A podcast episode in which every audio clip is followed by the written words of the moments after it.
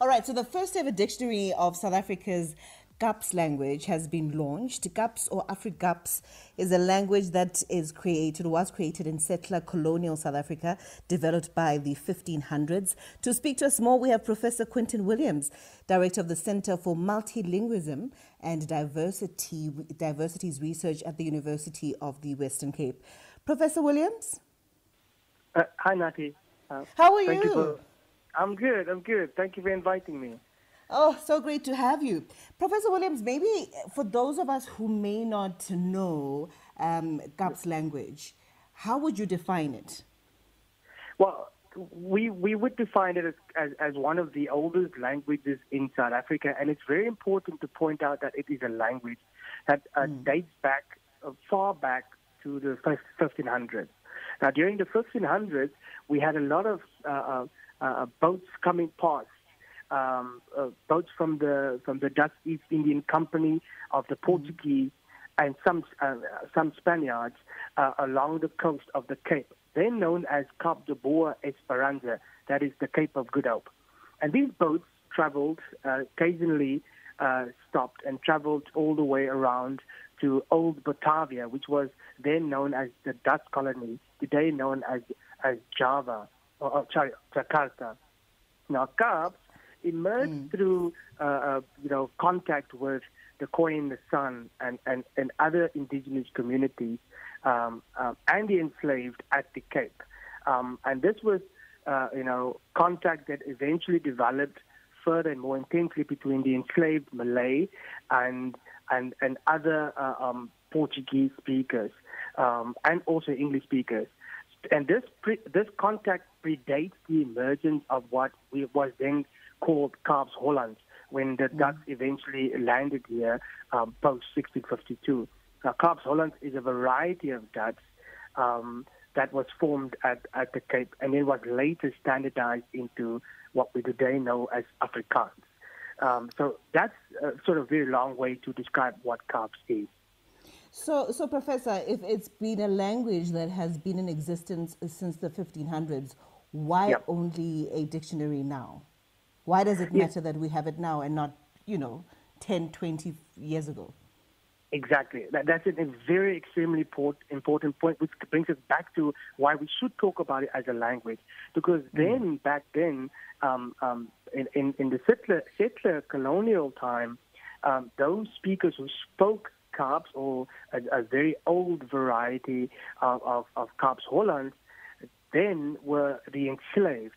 They were the ones who thought of uh, speaking a dialect or called being sp- speaking a dialect, uh, the, a dialect or vernacular that has very low functions. You only use it during communication in informal settings. In the process of the standardization of Afrikaans, many of the top speakers lost out um, out of empowerment.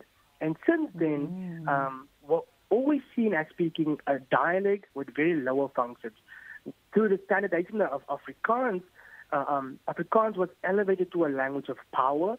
You could use it as a language of teaching and learning, to read the Bible, to to to to to, to uh, you know um, handle abstract content because it became a language of teaching and learning. And this intensified oh, during mm. apartheid because mm. the only route for Kaap speakers was to learn standard Afrikaans or standard English in schools. So today, what is extremely important with this dictionary project is that we are taking the first step to actually sit down in a dictionary and codify um, and to prepare the groundwork for it to become a language of teaching and learning in our schools and in the university. So would you say that Kaapse influenced Afrikaans then? Uh, yes, Happened, happens to share in, in Afrikaans, and that's the conversation that we should be having because it is a language. Kaapse always influences uh, um, Afrikaans, but it always also influences other languages. It borrows from the Nguni languages. It, okay. it, it, it, uses contractions. It, it, it, sort of, in some ways, acts like Nguni languages uh, because, because of the agglutinations, words that are glued together that have a particular meaning um, but if pulled apart, have very different, separate meanings.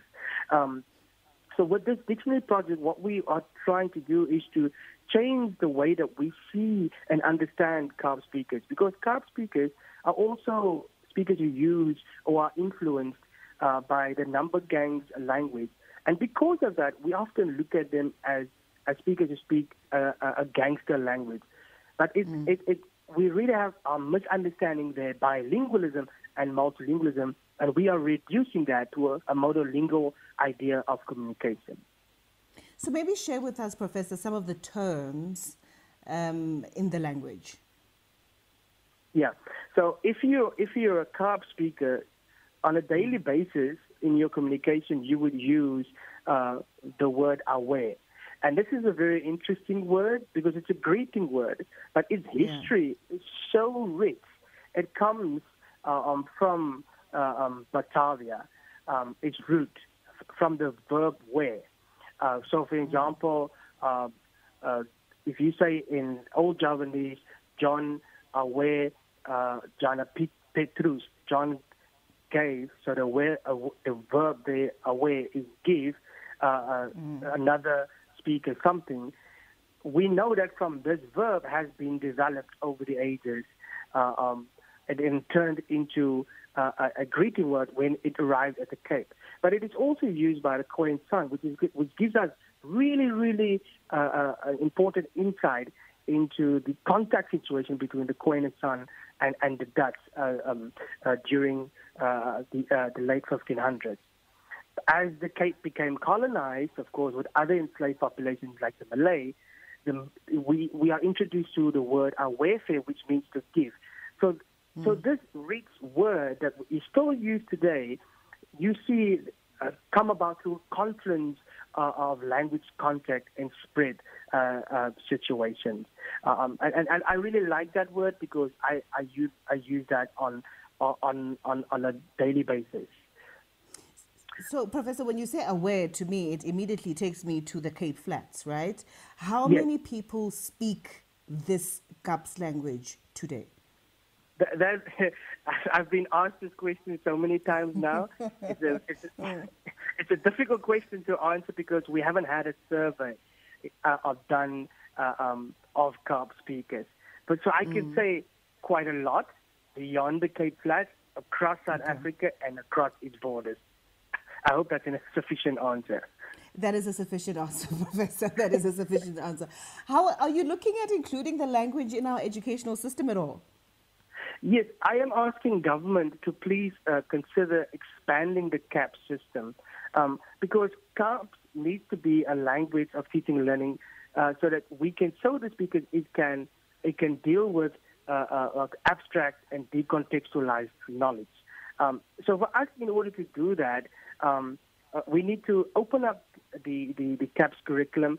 Uh, teachers we need to allow teachers to adapt the curriculum, not change the curriculum, because there are texts of, of writers in Kaaps, but that's not enough. We need to uh, develop uh, materials in mathematics, in history, and in, in economics, for example, to deal with or teach these abstract and decontextualized knowledge. Um, well, you have to understand that the first language that, for example, Kaap speakers on the Cape Flats encounter is a variety of English of course, mm. And then the number gangs language, uh, Sabela, uh, uh, particularly on the Cape Flats. When they go mm. to school, they are taught in, in standard Afrikaans. So we literally uh, teach them a foreign language, and so they have to learn, like all other speakers have to learn standard isiXhosa and standard English. It's very, very difficult for them. Studies have shown that Kaap speakers, when, when they go to school, they don't really mm. understand the teacher, because they say the teacher speaks a foreign language, and that teacher is teaching them standard Afrikaans. So that's my uh, um, my asking of government to reconsider, and also uh, schools, teachers, and parents, and university to just to move so that we can transform Kaaps into a language of teaching and learning. Love it. So when will the dictionary be available to the public, Professor? Yeah. Because we, I'm very interested in getting my hands on it. Yeah, also a very challenging question to answer.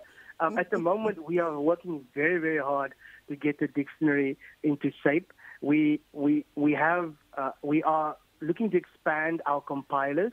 So we have we we have community compilers and we have student compilers.